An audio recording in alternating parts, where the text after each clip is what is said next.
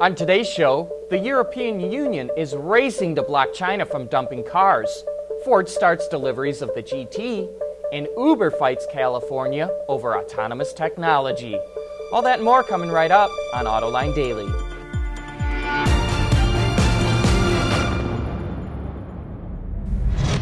This is Autoline Daily, the show for enthusiasts of the automotive industry.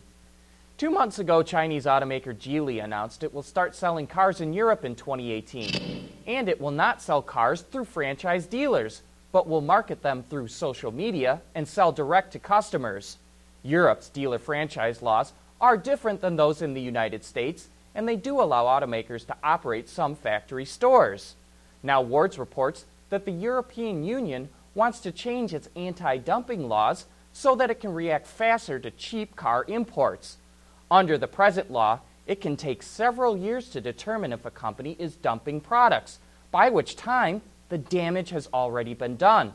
That's not to say that Geely is going to sell cars below their manufacturing cost, but the EU wants to be ready. Geely is going to launch a good looking crossover under the brand name Link & Company, which sure sounds like Lincoln Company to us.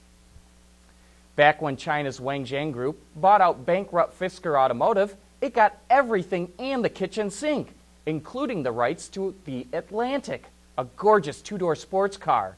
The Atlantic was unveiled at the New York Auto Show back in 2012, and it kind of looks like a little brother to the Karma and was also designed by Henrik Fisker. But remember, the sedan is no longer called the Karma. It was renamed the Revero. The Atlantic reportedly will have a top speed of 134 miles per hour and will hit 100 kilometers an hour in six and a half seconds. Karma Automotive just got permission to make both the Revero and the Atlantic in China. Still to come, problems with autonomous technology from a legal standpoint and a business standpoint. AutoLine Daily is brought to you by Bridgestone Tires, your journey, our passion.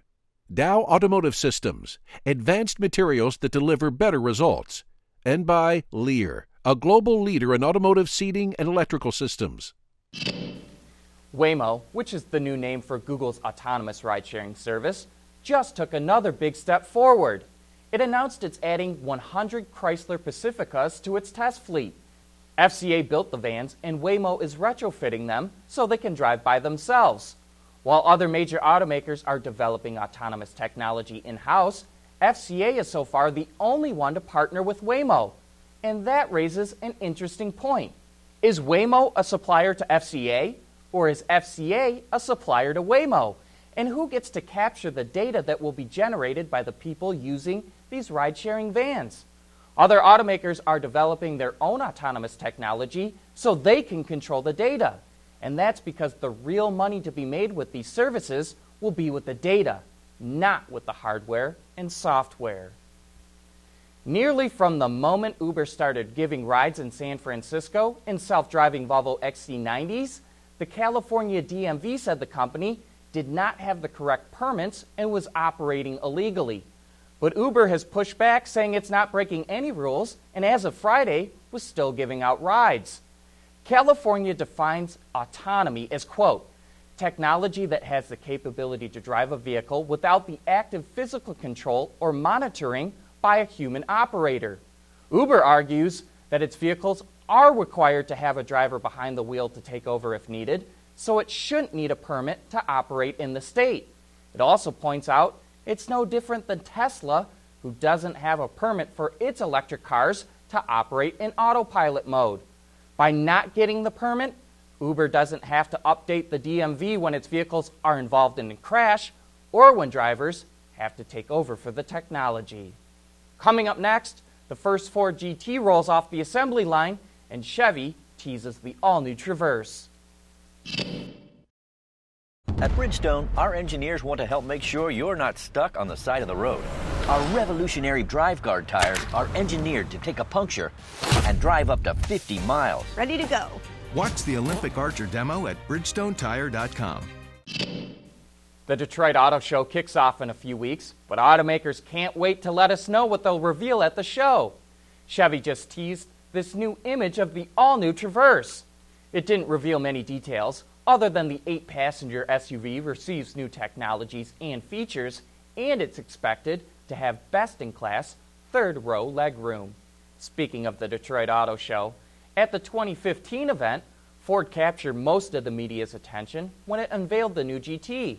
And now, a little less than two years later, the first model has rolled off the assembly line. It was driven by Raj Nair, Ford's head of global product development and chief technical officer. The GT is being produced by Canadian company Multimatic.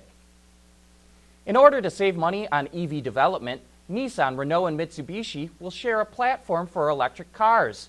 Japan's Nikkei newspaper reports that the companies will use the same platform as the next gen Nissan Leaf that goes on sale in 2018. They'll use the same motor, inverter, and battery, which could help lower the price of the Leaf by about a fifth. This tie up isn't all that surprising. Renault and Nissan formed an alliance back in 1999, and just a few months ago, Nissan took control of Mitsubishi. That's it for today. Thanks for watching, and please join us again tomorrow for the latest news in the global automotive industry.